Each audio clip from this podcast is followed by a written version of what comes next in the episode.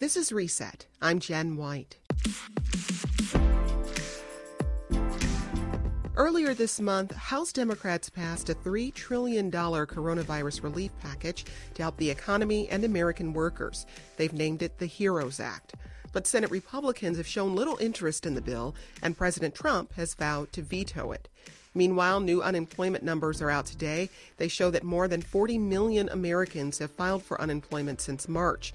And despite the $1,200 stimulus checks that went out, people and businesses are still struggling. To find out what Congress's plan is at this point, we turn to Illinois' senior senator, Democrat Dick Durbin. Senator, welcome back. Thanks, Jen. Good to be with you.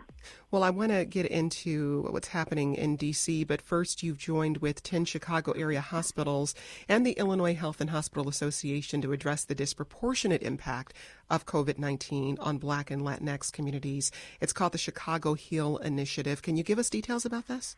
We started two years ago. We had the leaders in the hospitals come together and they identified the problem we all know so well today the terrible health disparities in the great city of Chicago and Cook County.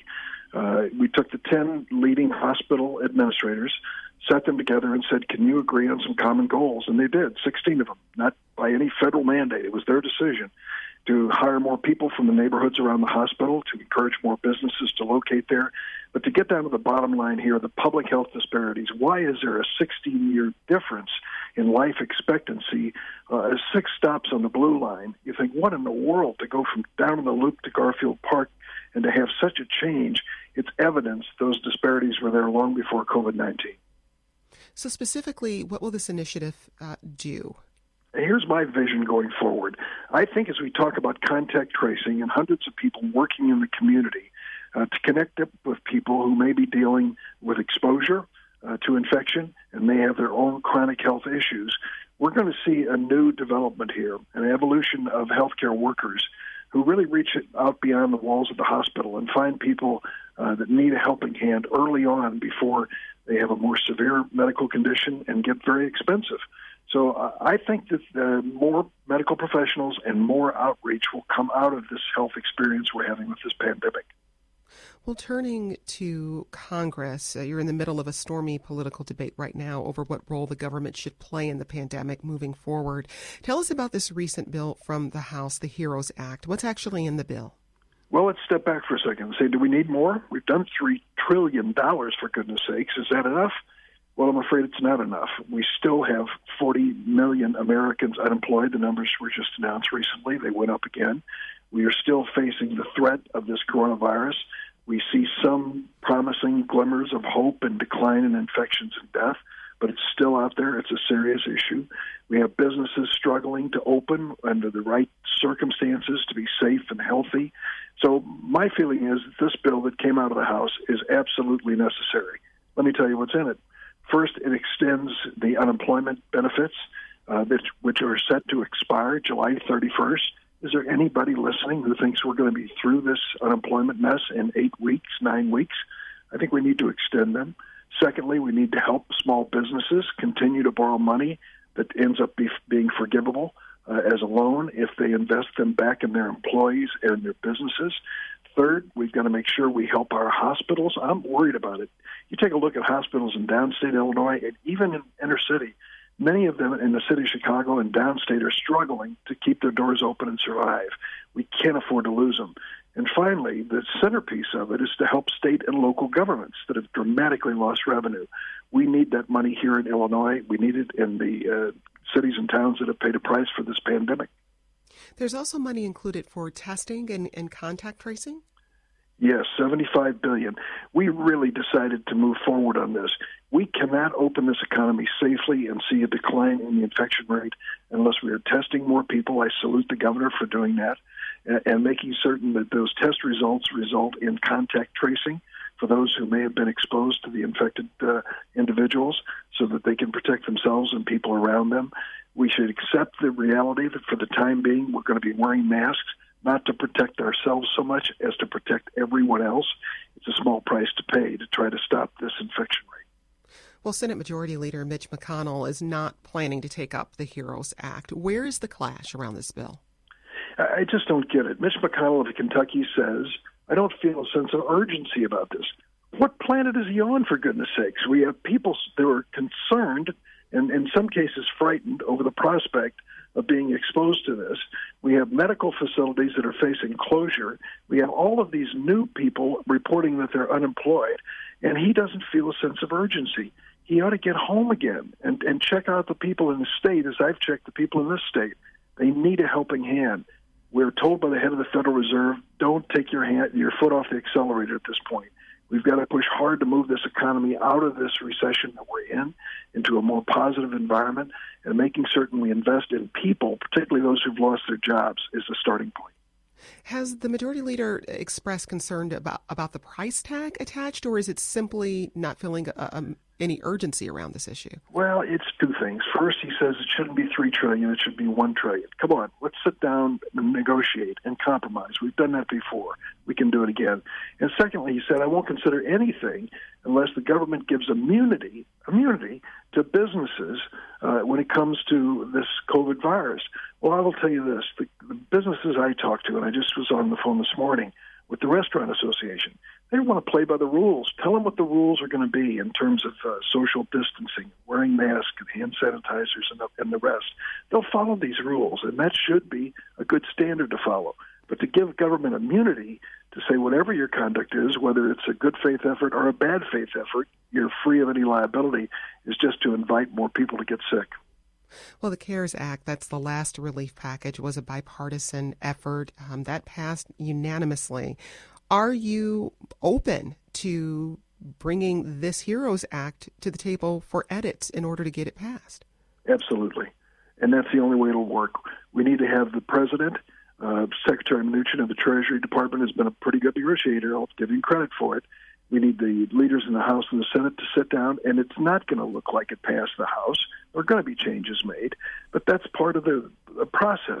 I think the American people expect us to push the politics aside, do the right thing for the economy, do the right thing for our public health, and do it quickly. Stop messing around with these threats and arguments back and forth. We've had enough of that. Well, if this bill isn't taken up or if it doesn't pass, what would that mean for Illinoisans and others in our region? Well, just consider this June 30th is the end of the small business loans uh, if we don't do something. Uh, July 31st is the end of the federal benefits for unemployment if we don't do something. We know hospitals across our state are struggling to keep their doors open. It, uh, we can see a decline, dramatic decline, and the assistance has been promised there. But even more important is what's happened to our state and our local units of government. If we don't have some help from Washington coming in, we're going to see layoffs of critical, critically important people, police and fire, uh, teachers, medical uh, workers that are really risking their lives. The local budgets won't be able to sustain their efforts. And all the folks that we are thanking, as we should, for their good work in the midst of this health crisis, we're going to find cutbacks in budgets at the local level costing their jobs.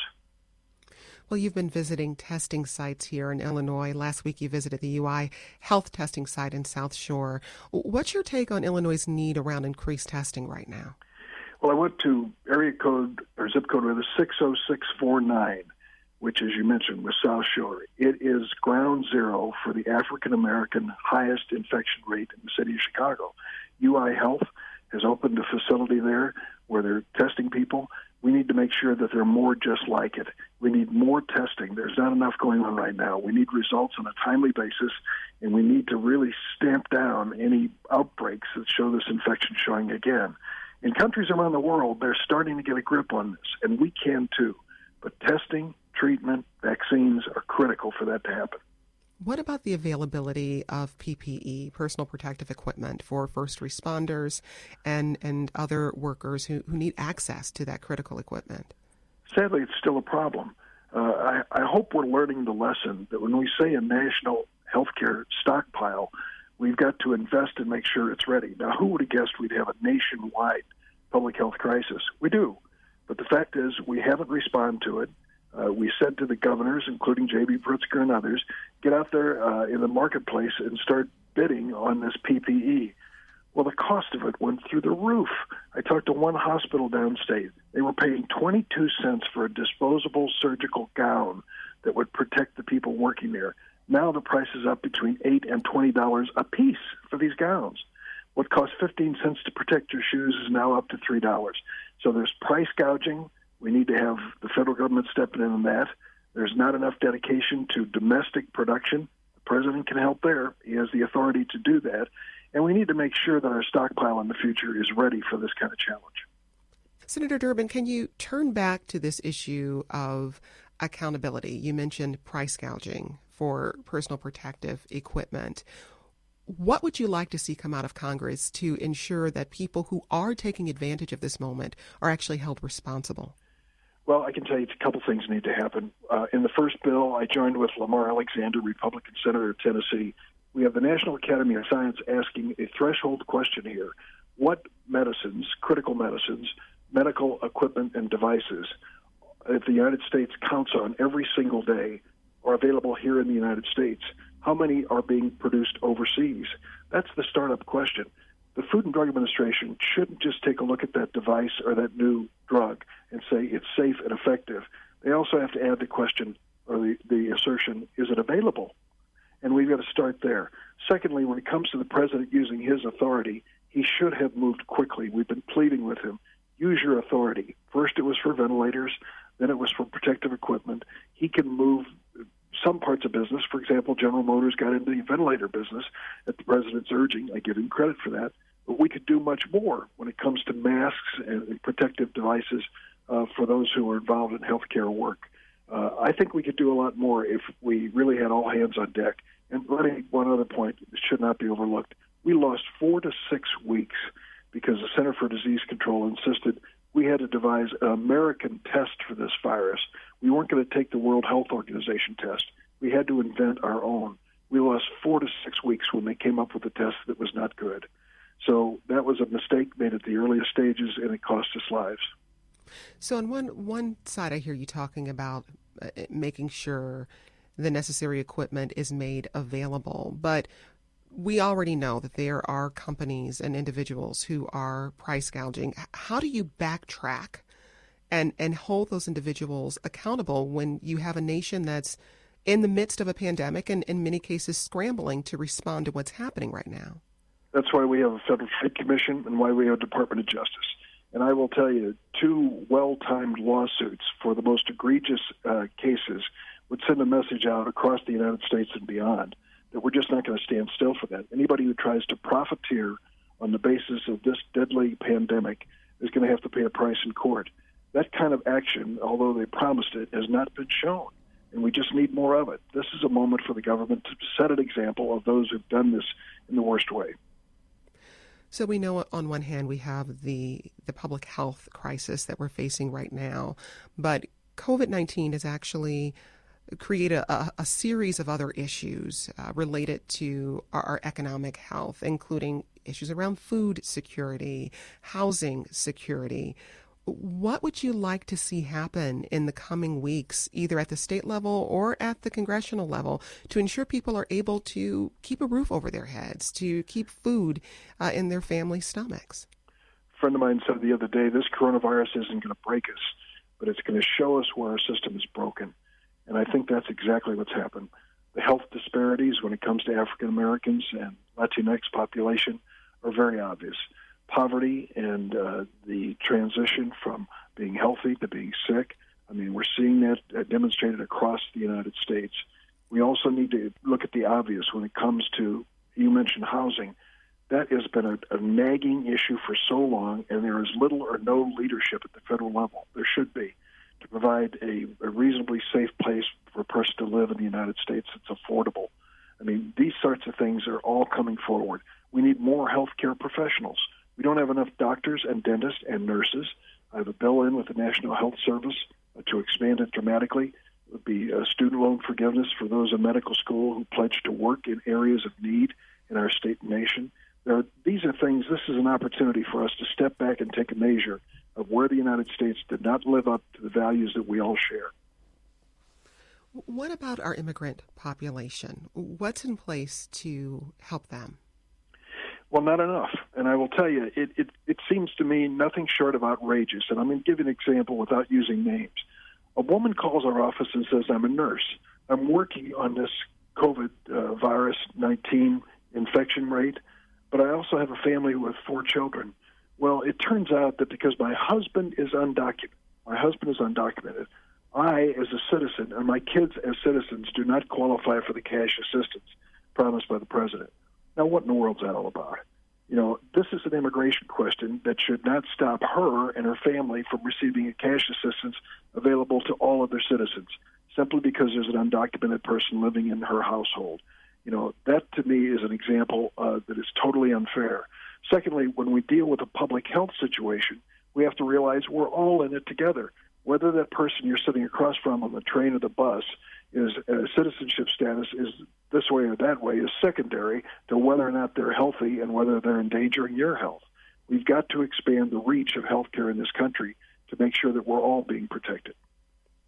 So, Senator, uh, we know that Congress has been quite divided um, over the past several years. We had this rare moment of bipartisanship around the CARE Act, but as at least of, as of right now, the HEROES Act is stuck. How hopeful are you that we will see some relief come out of Congress for the American people? I think there are two things in our favor. The clock is ticking when it comes to help the small businesses, it's uh, about 35 days away from expiring. When it comes to unemployment benefits, as I mentioned earlier, it's eight or nine weeks away from expiring. Uh, this crisis is going to be around here for a few more months at least. I hope uh, that it ends soon, God willing, but we know better. And secondly, we have a president in the United States who liked to sign those checks, those checks to families. I think he might want to sign some more before the November 3rd election. Bottom line is this we have to feel a sense of urgency, even if Senator McConnell does not. There are people in this country who are struggling to get by, and we ought to be stepping up on a bipartisan basis to help them. Well, very quickly, as we wrap here, as you know, Illinois is positioned to move into phase three of reopening the economy by the end of the week, most of the state, Chicago being an exception. Do you have any concerns as health officials warn about a, a likely spike in infections this fall? Sure do. Just finished a book called The Great Influenza by John Barry, story of the Spanish influenza. The second peak was worse than the first.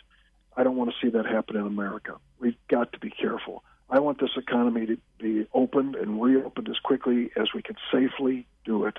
I'm talking to businesses who are really working on that same purpose here. I understand the frustration and I guess the sadness the governor and others feel when they have to announce we're not quite ready. The mayor makes the same announcement. But if we do this thoughtfully, we're not going to have to relive what we've just been through over the last three months. Let's put that behind us and move forward in a thoughtful, responsible, and safe way. That's Senator Dick Durbin of Illinois giving us an update on the federal government's work to fight COVID 19 and his thoughts on where Illinois is at during this crisis. Senator, good to talk to you. Thanks for joining us. Thanks, Jen. And that's today's reset. Join us right here tomorrow. We'll bring you the latest reactions and rule changes from Springfield and City Hall on our Friday News Roundup. I'm Jen White. Thanks for listening. Continue your social distancing, and let's talk again soon.